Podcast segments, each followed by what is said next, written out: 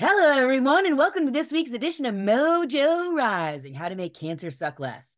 I'm your host, Julie Stevens. And as you know, there are so many topics within the cancer world that are so well researched, but most of the social emotional aspects of cancer are not. In fact, they're almost a black box. There were a few issues throughout my journey that really threw me for a loop and really took up a lot of mind share. And shockingly enough, the sexuality and femininity were big triggers for me.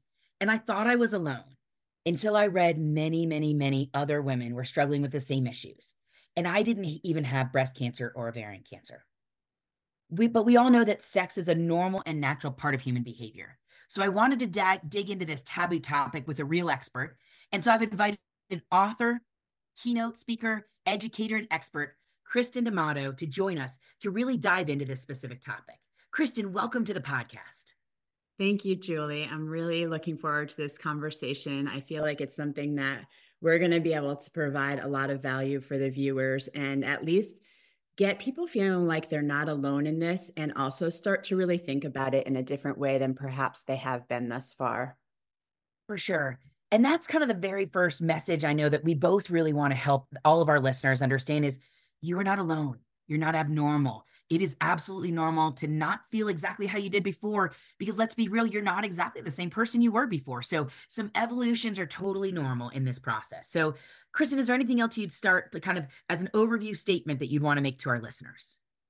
Yeah, I think one of the main things is that there's the physical part of dealing with cancer, all the treatments and all that stuff that a person goes through. And then there are, like you said, the social emotional, and they're just as important in the healing process. And I think sometimes, you know, the attention in conventional medicine isn't necessarily placed on that. That's not necessarily the job, right? The target is like fix the machine of the body to the best one can and then move on. And really in my work and in my experience to truly fix the machine of the body there needs to be a looking at and attention to different other categories. And one of those categories is this relationship to one's sexuality sexual power um, and allowing it to be an experience where you can feel freedom and the where where you're where you're um, willing to look in maybe some tender, scary spots of shame and um, different types of traumatic experiences that maybe contributed to some illness, whether it's cancer or not, that contributes to chronic conditions. And so that's sort of like the bigger arc of where I'm coming from in this conversation right now embodying your sexual power is one aspect of this bigger umbrella picture of the way that I look at healing and relationship to the body and health. So I just kind of wanted to like set that sort of template so that people know where I'm coming from in my area of expertise as we're having this conversation. It is around sex and sexuality and intimacy, but it's also around these other facets of healing like unexpressed emotions and there's a, there's some others as well and they're all connected and they're all part of the healing process. For sure. So let's kind of break this apart for just a second because as someone who's been through cancer treatment, there are some real physical changes that happen to your body that change um, your approach to sex. And I have done some research on Facebook groups and talking with other patients and and and, and survivors. And perhaps physical changes like dryness or um, you know hair changes or even body dysmorphic disorders or i had a breast reduction or i had this re- you know reconstruction or this happened or that. So there are physical changes that really do change how you feel about intimacy and sex so I think that's that's real. And let's just acknowledge that sometimes you have to dig a little deeper and find some alternatives.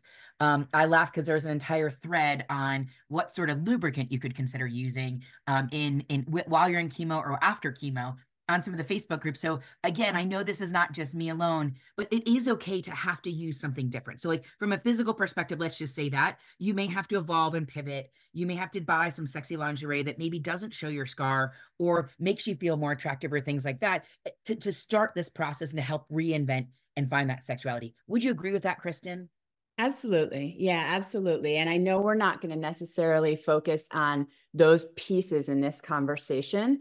Um, However, as you're speaking, one of the things that stands out to me is to remember to even broaden that you're not alone in that all of our bodies experience change. And if you can sort of just like be tender with yourself, gentle with yourself for a moment, and realize that, okay, you have cancer now, or you've gone through this experience of having cancer, and your body has changed, and you're not going to be the person you were before. And that's that's okay. That's a beautiful thing. You've gone through this powerful transformational journey.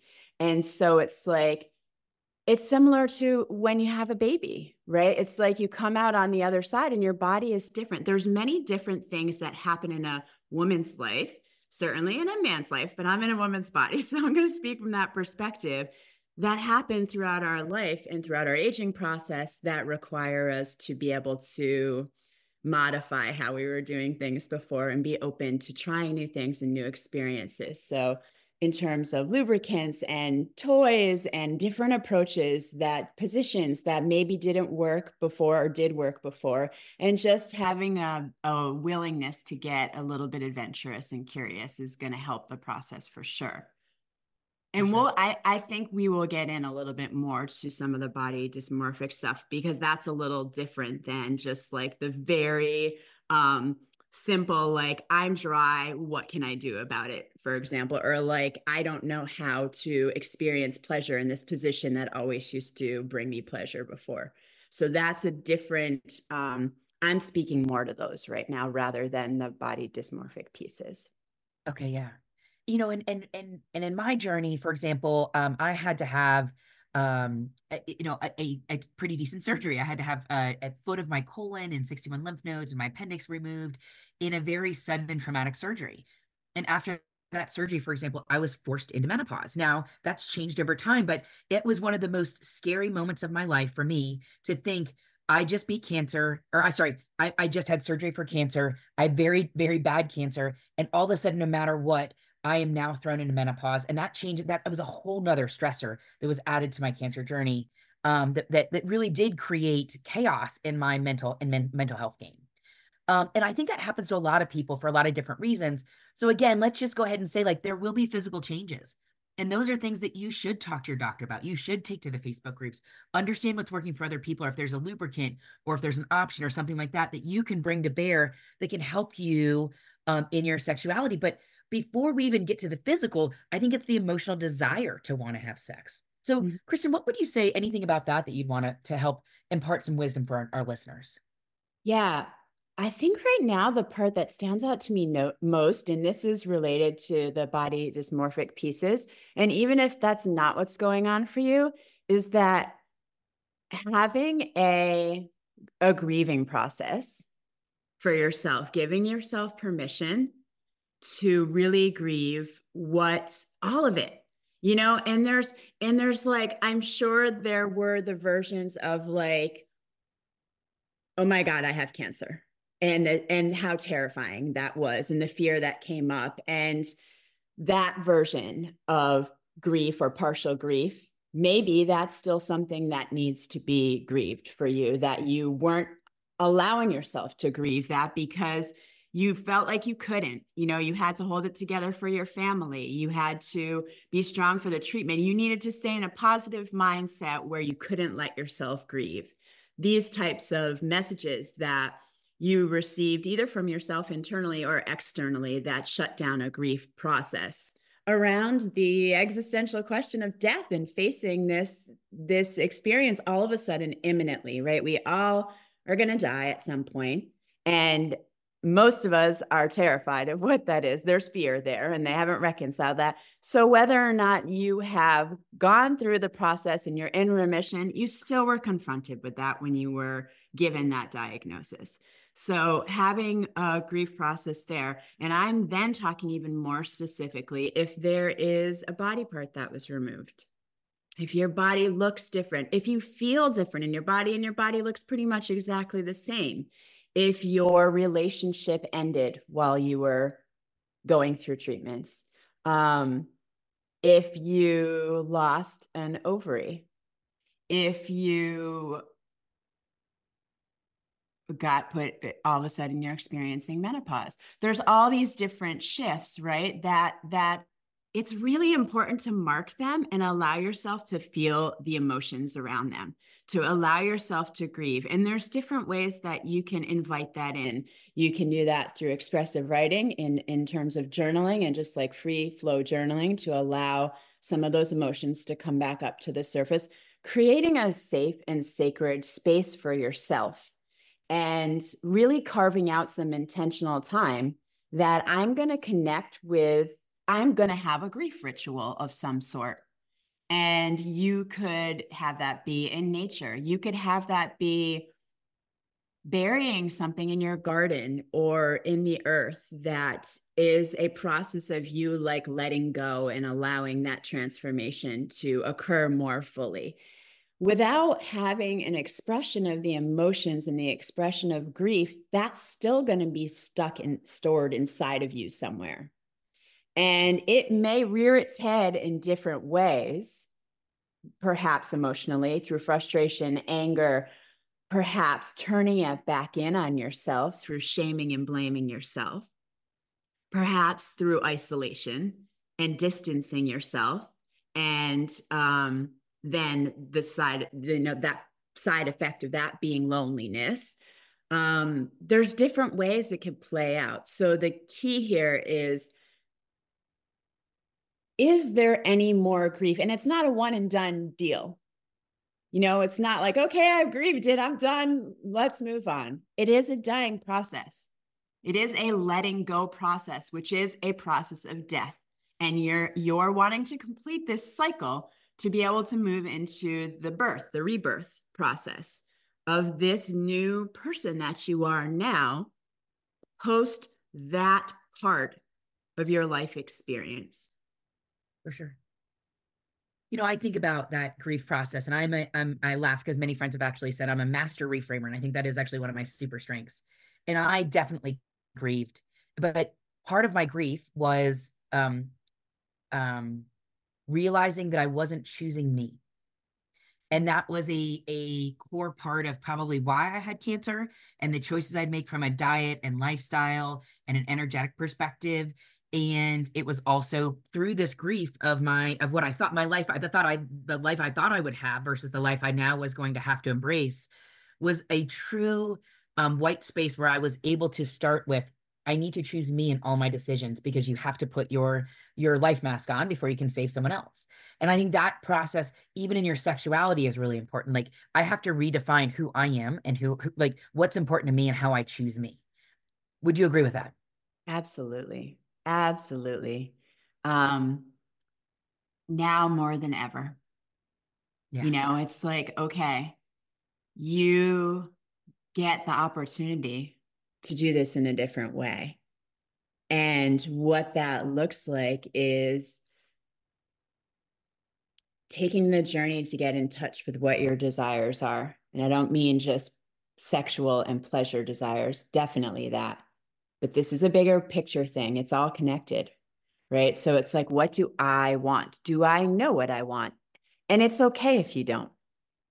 Many don't. Many have been long disconnected from what their desires are, what they want, truly want, because they've been in these roles of caretaking others since they were children. And then you add on the societal expectations to that, cultural, all these layers onto that. And it is no surprise that we end up feeling lost and disconnected from what it is that we actually truly want and not what we feel like we're supposed to want or supposed to do. What is the life you truly want? What is the type of intimacy you truly want? What is the type of touch you truly want? What really feels good and safe and expansive and open and exhilarating? Yeah. And so taking the time on your own without a partner.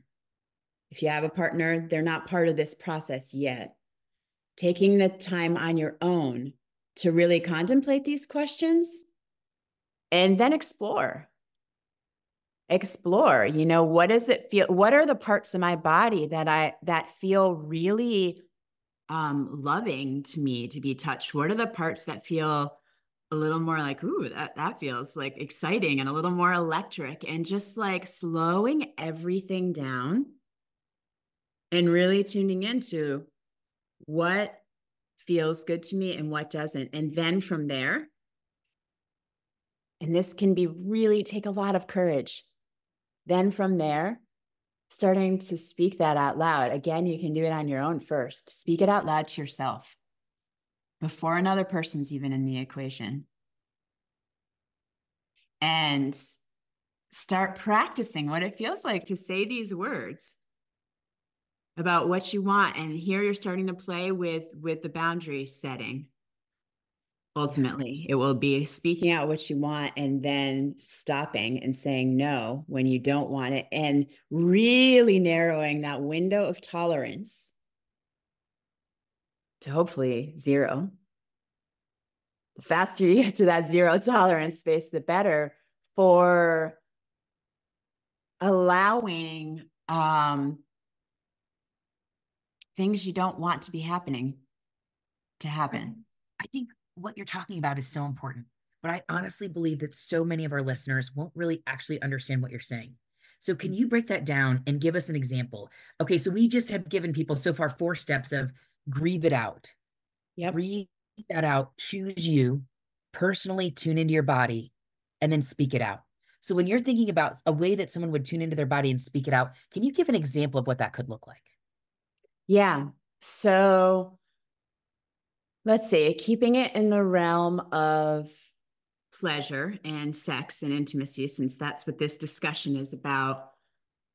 I have in my book, I have a, a gender non-specific self-pleasure exercise.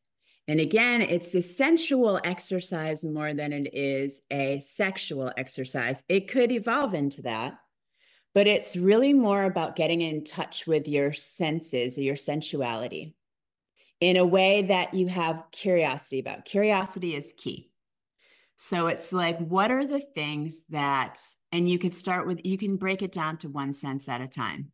What are the smells that really turn me on that, that I just feel my whole body like, oh God, that smells so good. Where like you really take it in and you're just like, yes, that smells so good.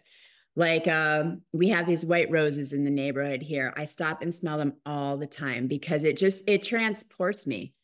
They're so incredible. You know, these simple, simple gestures with food, the same thing. What is a food that eats where it's the whole experience? It's the way it feels on my tongue, in my body, on my mouth, like really slowing down enough to tune into the sensual experience you're having in a very like the minutia of that to really start to get this nuance of what feels good, what doesn't feel good.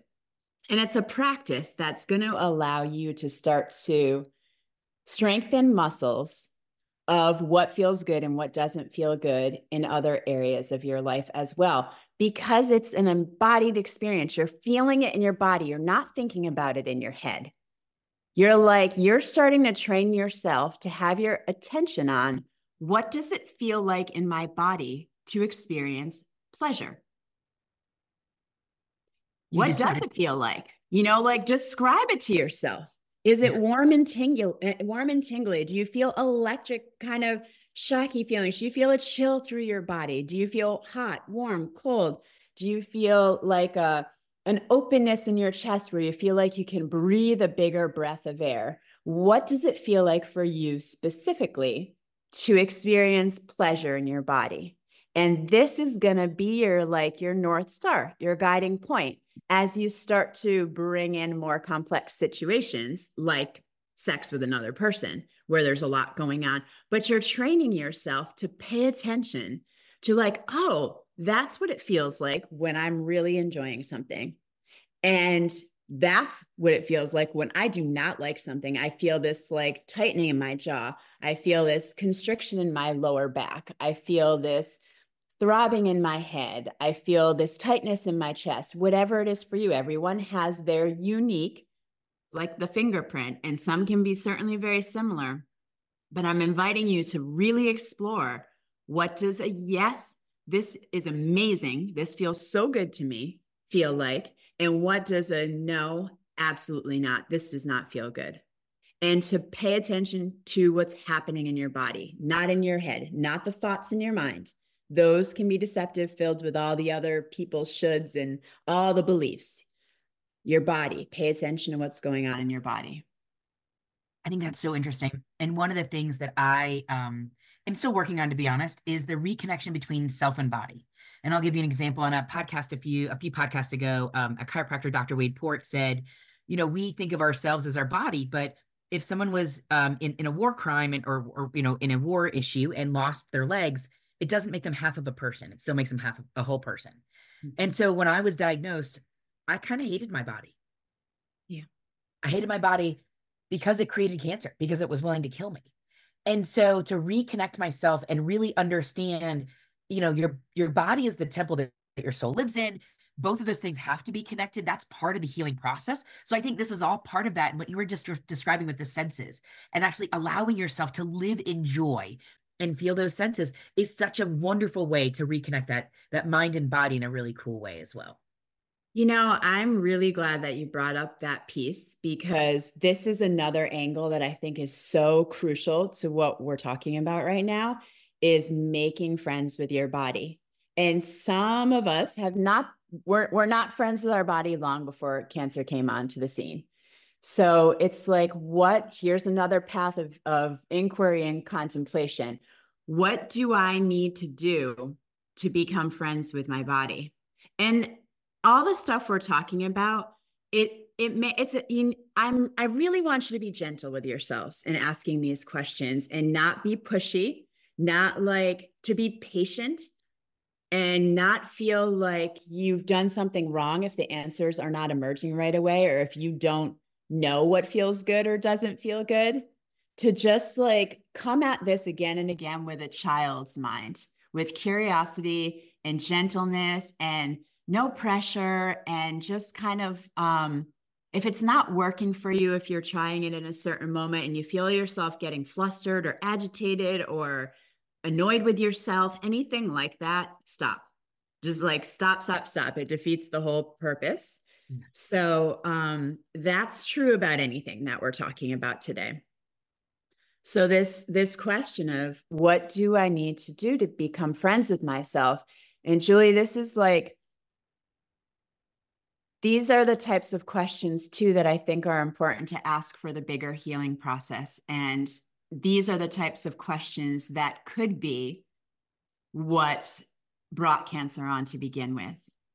These deeper questions of disconnection with one's self. And sometimes, I would say oftentimes, I find in my line of work, this is a bigger picture that goes, it started before you. You know, it comes through your family lines there's a lineage aspect that's transferred down as well in terms of these ways we treat ourselves and how what's been modeled and um, how we learn to be women, how we learn to be men, all of these types of things that are big concepts and distilling it down to like these really simple questions for yourself to explore. What do I need right now to become friends with my body and not hate my body? Or if it's a body part, and my suggestion for that to start exploring is to start talking to your body. Your body is an incredible well of wisdom. And this also is a huge part of my work is learning how to listen and decipher the language of your body. What it, our bodies are speaking to us all the time. They're giving us cues all the time. They're not our enemies. They're incredible miracles. And I know it feels like they're our enemies sometimes. And to be able to sort of reframe, shift the perspective of like, you're in this together with your body. It's not trying to hurt you. It is not, um, yeah, it's not working against you and to be able to say, okay, just try it out and see what happens. To say, just what if? What if it's not trying to hurt me and work against me? What if the pain that I'm feeling isn't trying to cause me suffering? what if it's trying to communicate something really important to me that I've been missing? And that's crucial for me to know to move forward in my life in a way that is more whole, in more wellness, to experience more love, joy, vitality. And cancer is like a loud yelling. It's like, I need you to listen. You know, it's the alarm is sounding. And so once you kind of get to a place where you're where it's not a life-threatening situation, then imminently life-threatening situation, you can take the time to to say, okay, what is my body trying to tell me right now? What do I need to know? This is a another practice of strengthening the listening muscles. And your body will start to speak to you in different ways. Sometimes it's literally with words, sometimes it's with images, sometimes it's with sensations in your body. And you start to notice these patterns and like what's happening what's my body trying to tell me what's my what is this pain trying to tell me right now what do i need to do to take care of myself differently in this moment to meet myself differently in this moment? I think it's so interesting that you're saying this because I that was one of the biggest ahas to me of of my post cancer life is not only is everything that happens in my body an indicator it's like your body's a warning system and when i have hives or when this happens or when that happens like there's a reason to dig deep and to understand because there's something that's not working in your chemistry. But it's the same thing with your emotions. They're also a, an indicator of really what's happening and if you're angry there's a reason to dig a little deeper and if you're sad there's a reason to dig a little deeper and so I, it was really for me recognizing that anything besides steady state is a reason to under there's a reason why that happened. It's not it's not random. So and to understand the correlations between behavior and action and feeling.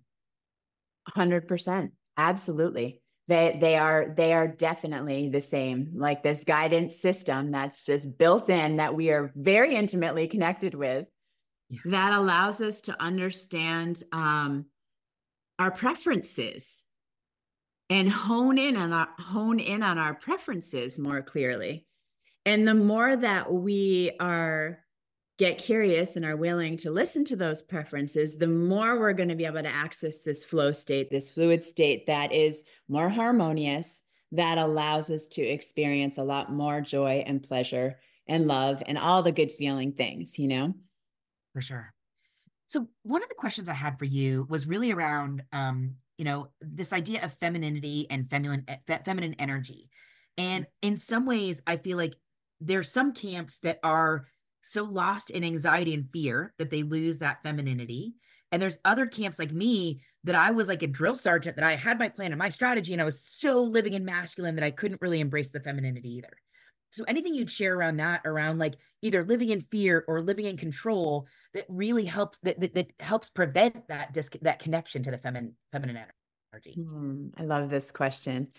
Before I respond, I'm curious to ask you what what if anything did you do to rebalance the equation of like being the drill sergeant and welcome in more feminine energy? we both have we have we all every one of us has our masculine and feminine energy right? So it doesn't matter what body we're in.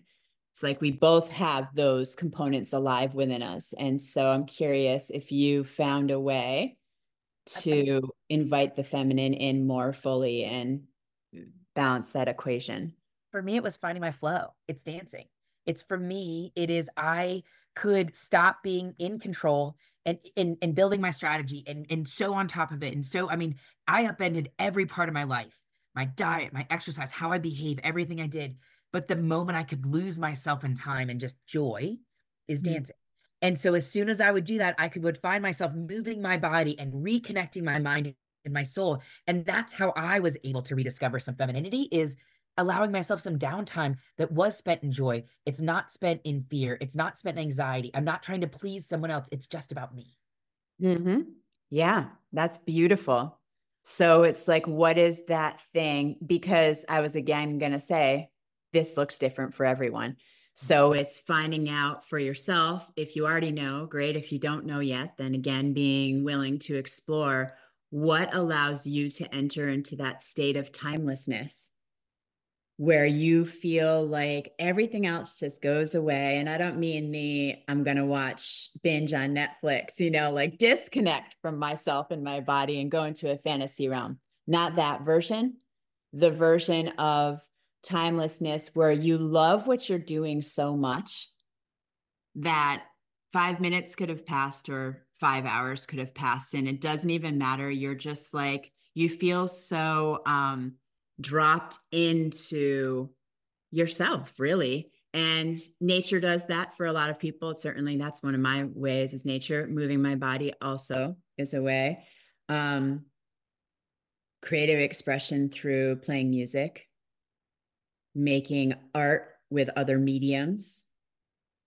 Um, there's so many ways. Playing with your dog playing with young children. You know there's tons of ways to access that that state and that state is a feminine state.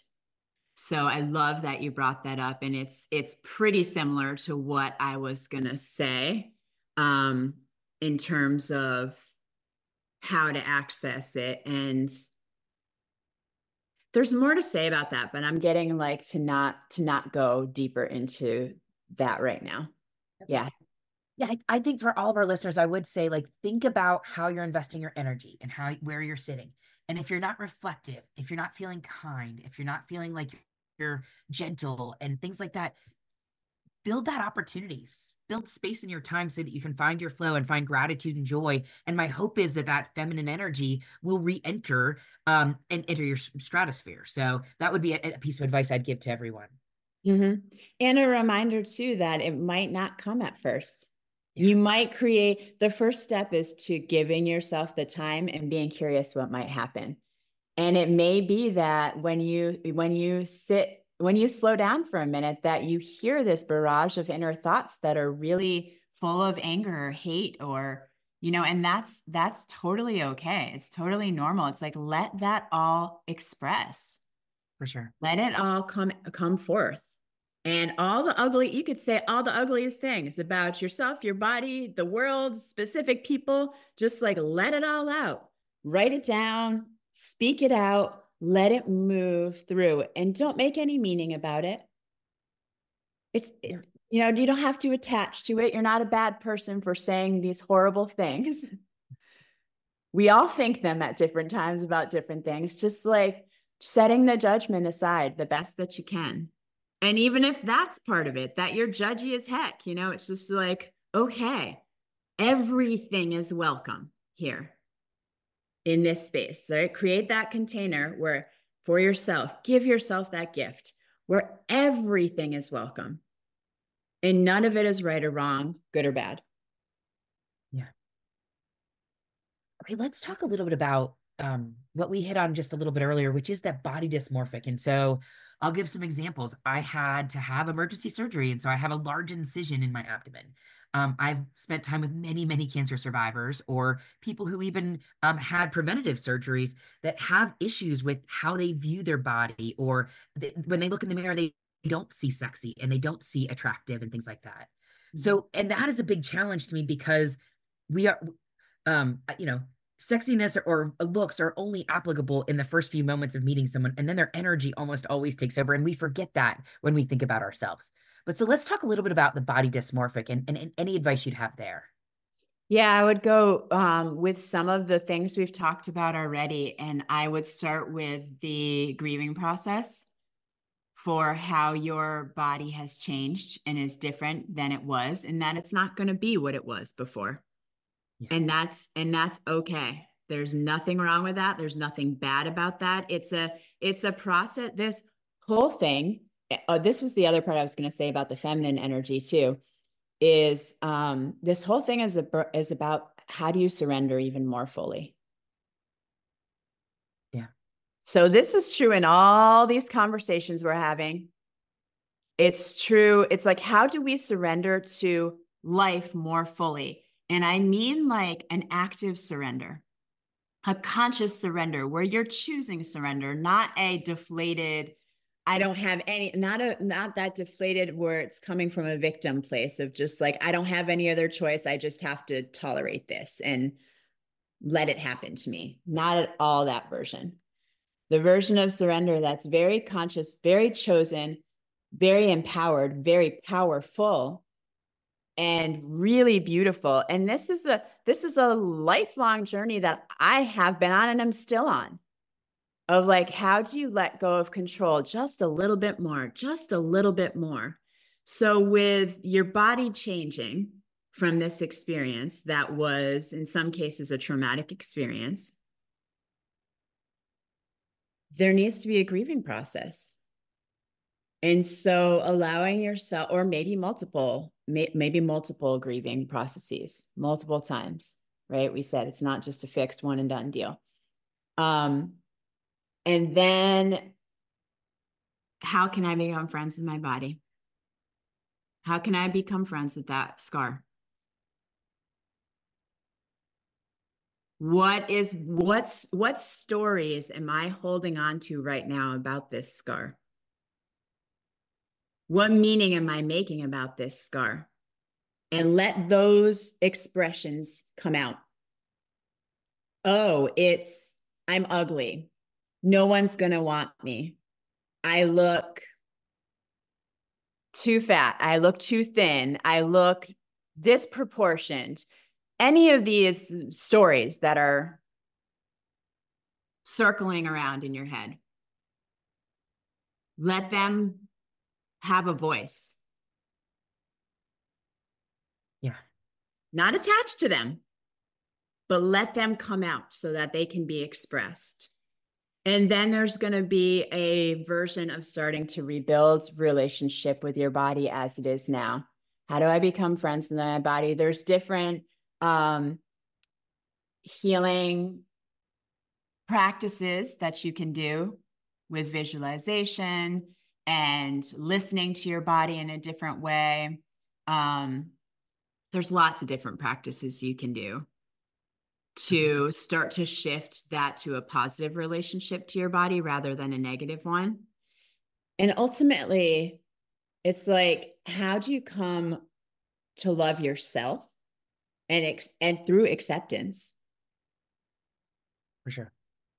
So that that's what your home base is, and then that's what's then reflecting out into the world, and that's what you're bringing into sexual intimacy with another. For sure. Okay, let's hit on another big topic that I've heard of, and that is the difference between um, I may or may not feel like it, but my partner has needs too. And that need to please or my need to, I just want to have some sense of normalcy and make them feel like I'm not dying or I'm not frail or things like that. And it's that not for me, but for others, this is something, an act I just need to do. So how would you talk about that with with someone who's kind of facing a diagnosis? Mm-hmm. I would highly recommend never doing an act that you don't want to do. I would start with that and really honoring your needs. And I would say, especially if you're going through a situation like this, I don't even want to say especially because honestly, I want everyone to work toward that no matter what your situation is, to just like stop doing the things that you do not want to be doing sexually. Yeah. And cultivate communication skills you and your partner both to get better and better at communicating with each other so that you can come to some sort of there's uh, there's so many ways to achieve sensation pleasure and sexual satisfaction.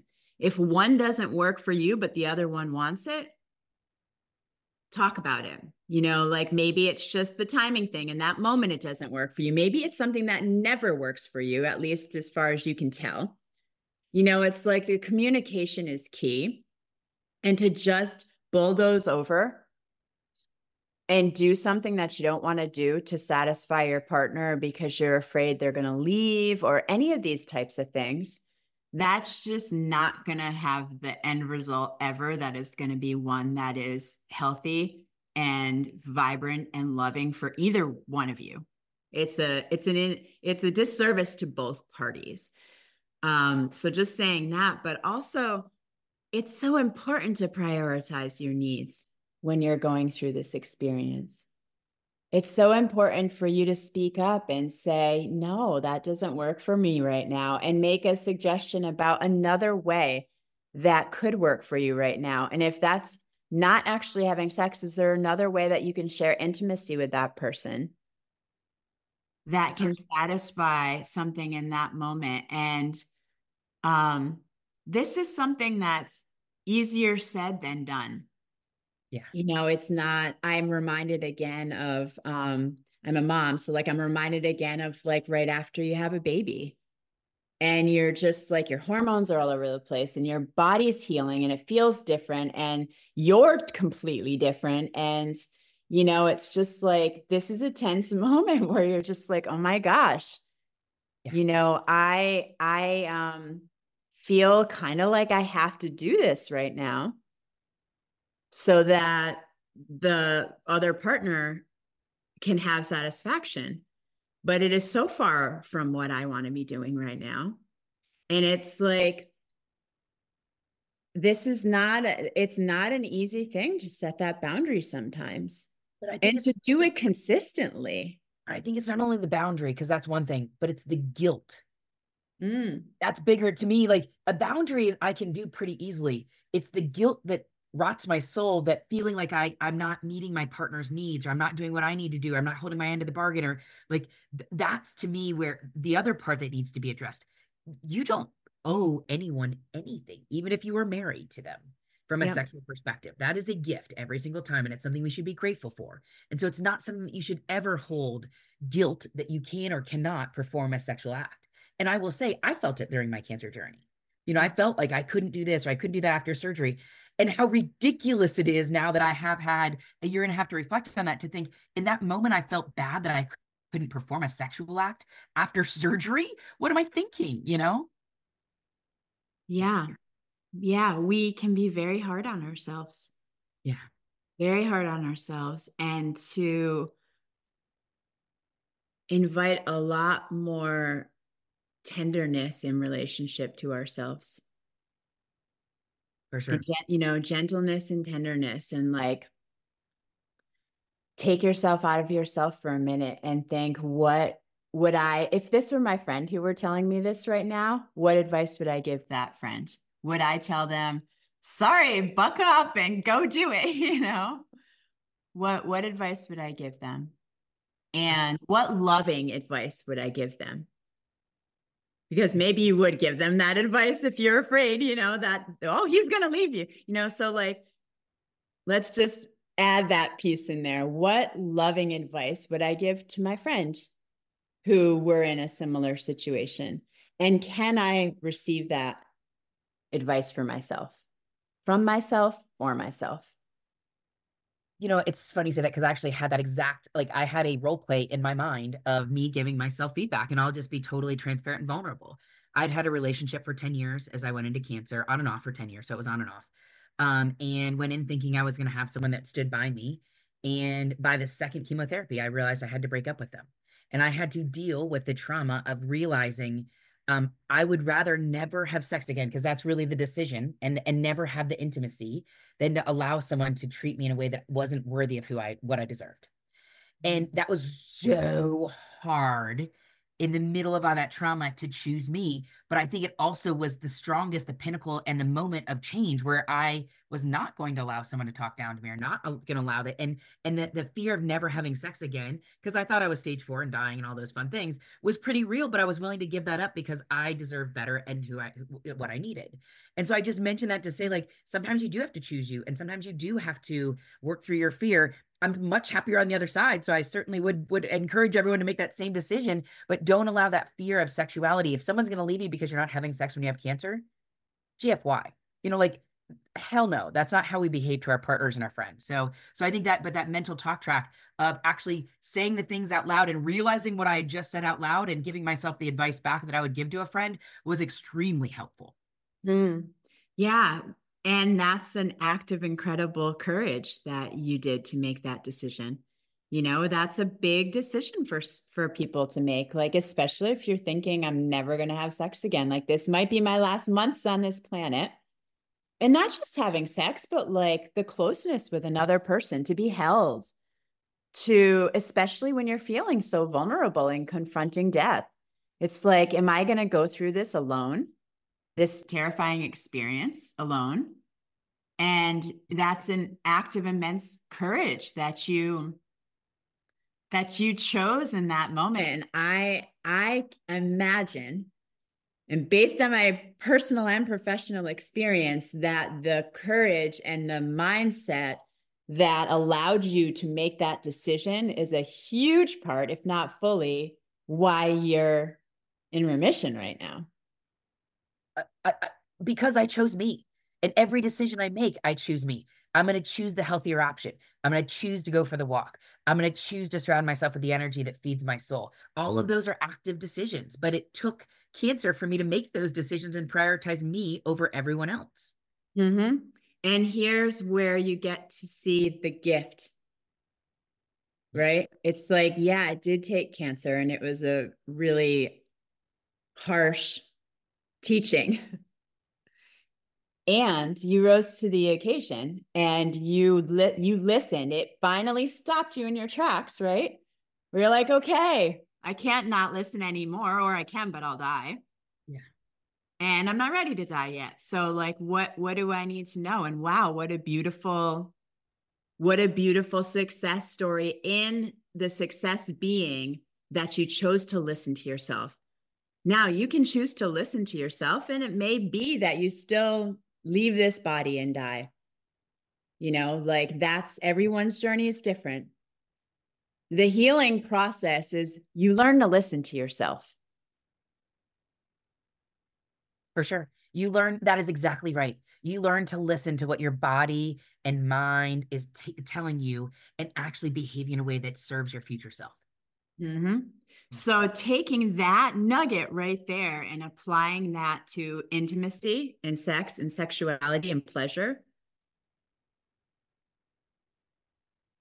and making it about learning to listen to yourself and choose you and see what happens. I love it. I don't think you'll be disappointed. I know we don't have a ton of time and you've given a ton of really good advice, but is there anything else you'd say you'd really think it's important for our listeners to think about as they're wrestling with the complex topic of cancer, another big diagnosis, and thinking about sexuality and femininity and intimacy? What else would you say is really important for our, our, our listeners to know? Reiterating some of the key things we've talked about, you're not alone everything that you're thinking and feeling is welcome and it's okay being gentle and kind to yourself and having curiosity and a willingness to explore, not trying to go back to the way things were. Yeah. Being willing to embrace the path that you're on and the wisdom that is there for you to gain from the path that you're on. And trusting the process that yeah, you don't you don't know why sometimes the things happen that do happen in your life.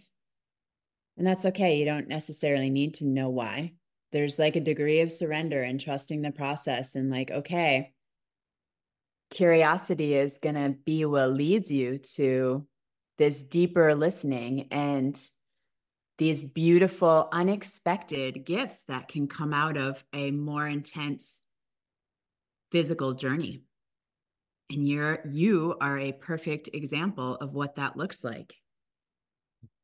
I am in a different way but your listeners know you yeah. and your story much more fully.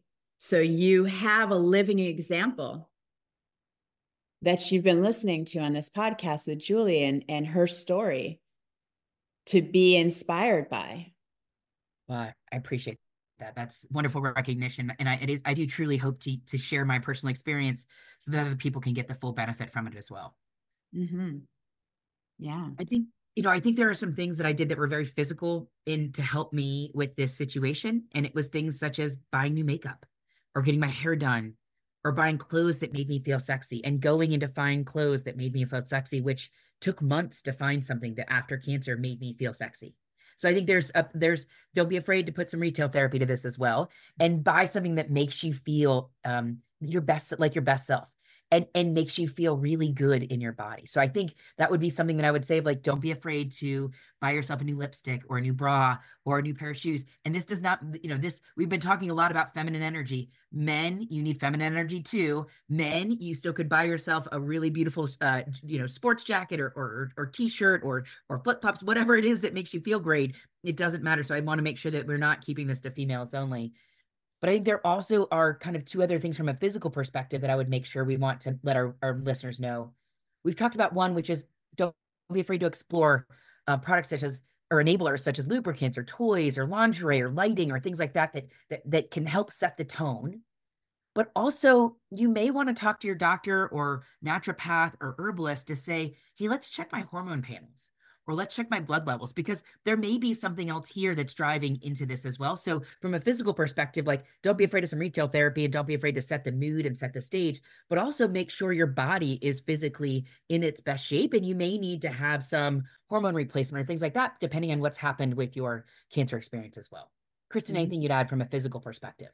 Yeah, no, those are all great tips and insights. And I think that with the retail therapy, I I love that. That brought a smile to my face. And it's, it's again like bringing this sense, like your senses, right? Like what's the fabric that feels good on your skin? And so it's not just about the external looking in the mirror and what, what looks good to you. That's one piece, but like engage your other senses what is the fabric that feels good on my body that allows me to feel sexy so as you're like moving through your day when it brushes across your leg you're like ooh or the way you're wearing your hair for example or anything like that like what engage your engage your other senses for sure Okay. And then from an emotional perspective, I just was trying to take some notes as to what some of the things are that we've shared today so that we can have a quick recap for our listeners. And I think some of the things we said are grieve what will not be. That is important, but also have gratitude for what will be. And that's a duality of grieve it out, but then you have a blank space to really craft the life that serves your future you best. So don't be afraid to, to do both of those things. Tune into your body, especially alone. Make sure you you feel comfortable with it, and nobody else needs to be around for you to begin to reconnect that soul and body and mind, mind and body, not body and mind. Uh, sorry, mind and body, so that it really feels like you're one integrated human being. Of course, rediscover your feminine energy and finding your flow and figuring out what really makes you happy and brings you joy. You're your sexiest when you're smiling. Let's not forget that you are, people are most attracted to you when you are in a great space. And so don't be afraid to find those moments where you can really find that smile again. And then I'd say, like, the last two are really to accept the changes. Don't fight them. They're real. You're not going to change the scar. Accept it but voice your needs and be true to you and you won't even notice the scar moving forward. So those are some of the things i'd say. Kristen what what, what else would you say as kind of a parting words to our listeners around more the emotional aspects? Yeah i was i was given a beautiful piece of advice from a dear friend yesterday that has just i feel like is so potent and perfect for wrapping up right now which is saying that i get to blank fill in the blank rather than I have to. So I get to go out shopping right now and buy something beautiful for myself. I get to take time for myself right now to grieve this experience.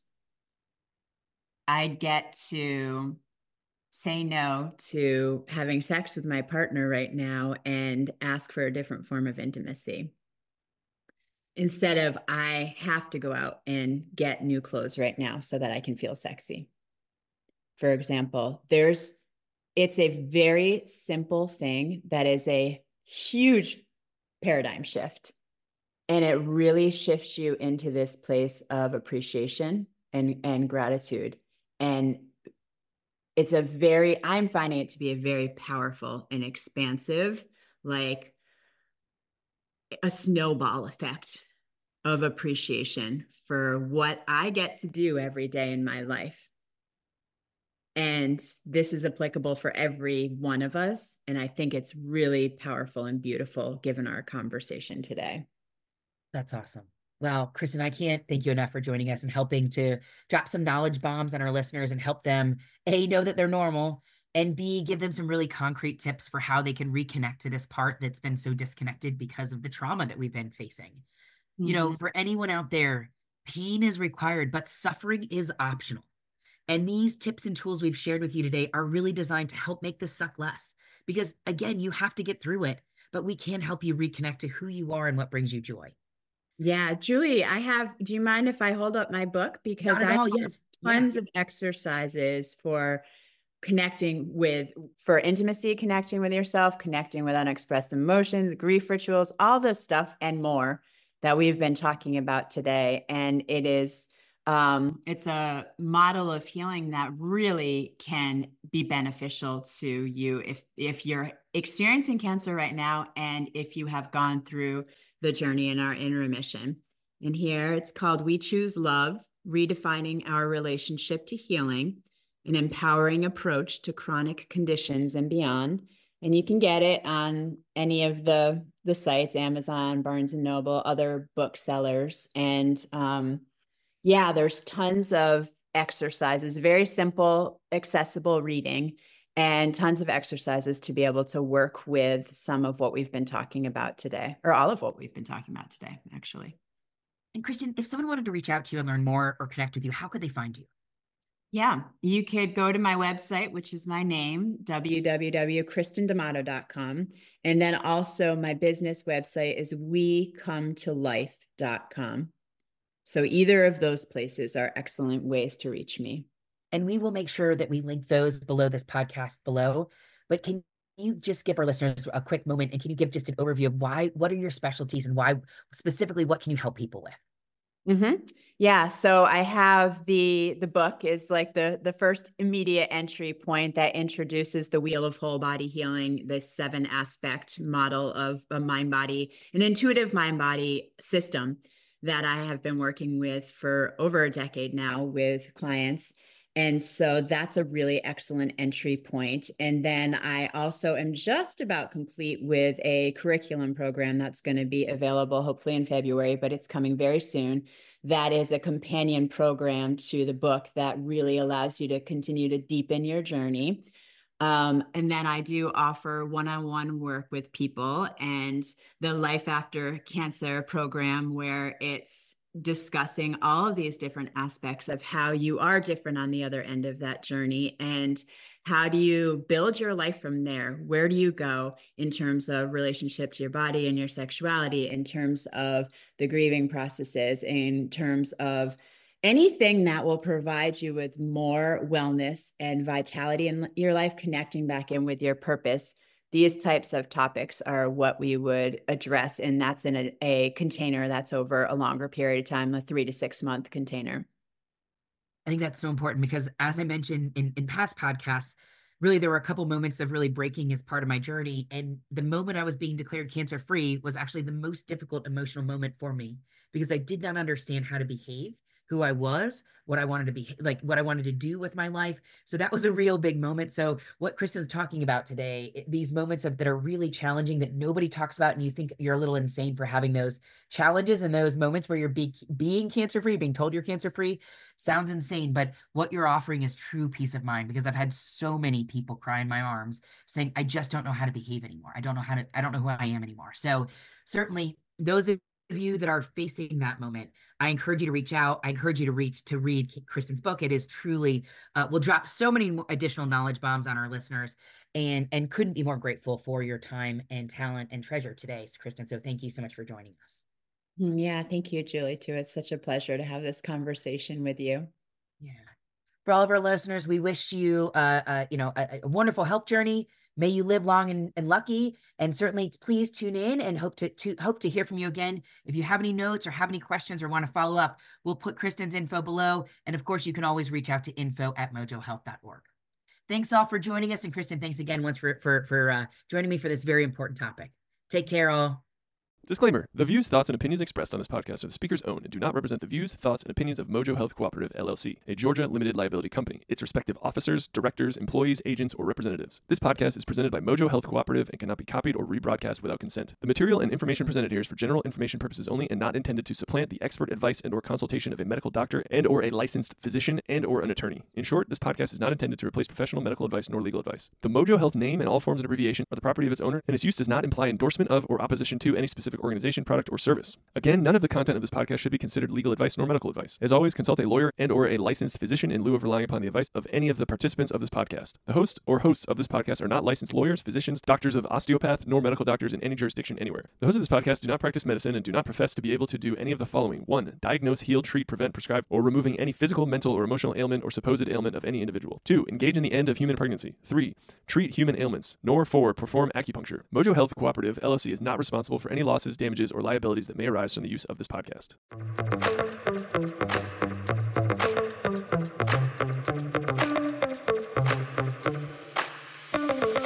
Welcome to the Mojo Rising podcast, where I, Julie Stevens, reveal the most powerful ways to make cancer suck less. I was diagnosed on June 14, 2022, with stage 4 aggressive, inoperable, and chemo resistant colon cancer with a 14% chance of survival. By using data and the very best of conventional and traditional healing to guide my holistic approach, I was able to fully heal my stage 4 colon cancer in nine months.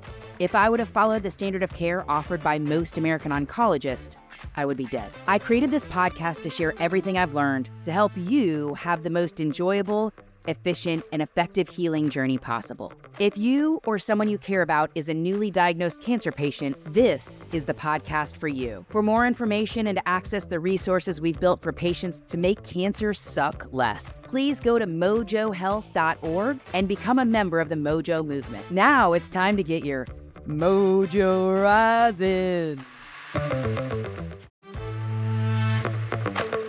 Thank you so much for joining us today. If you enjoyed the ideas shared here, please subscribe to this podcast and leave a five star review on iTunes and Spotify. Please share this episode with anyone you think could benefit from the knowledge bomb we just dropped on you. You can find short video clips of the best moments from this episode at mojohealth.org and on Facebook, Instagram, TikTok, and YouTube at mojohealth.org. For more information and to access the resources we've built for patients to make cancer suck less, please go to mojohealth.org and become a member of the Mojo movement. Thanks everyone for listening, and we hope this episode has got your mojo rising.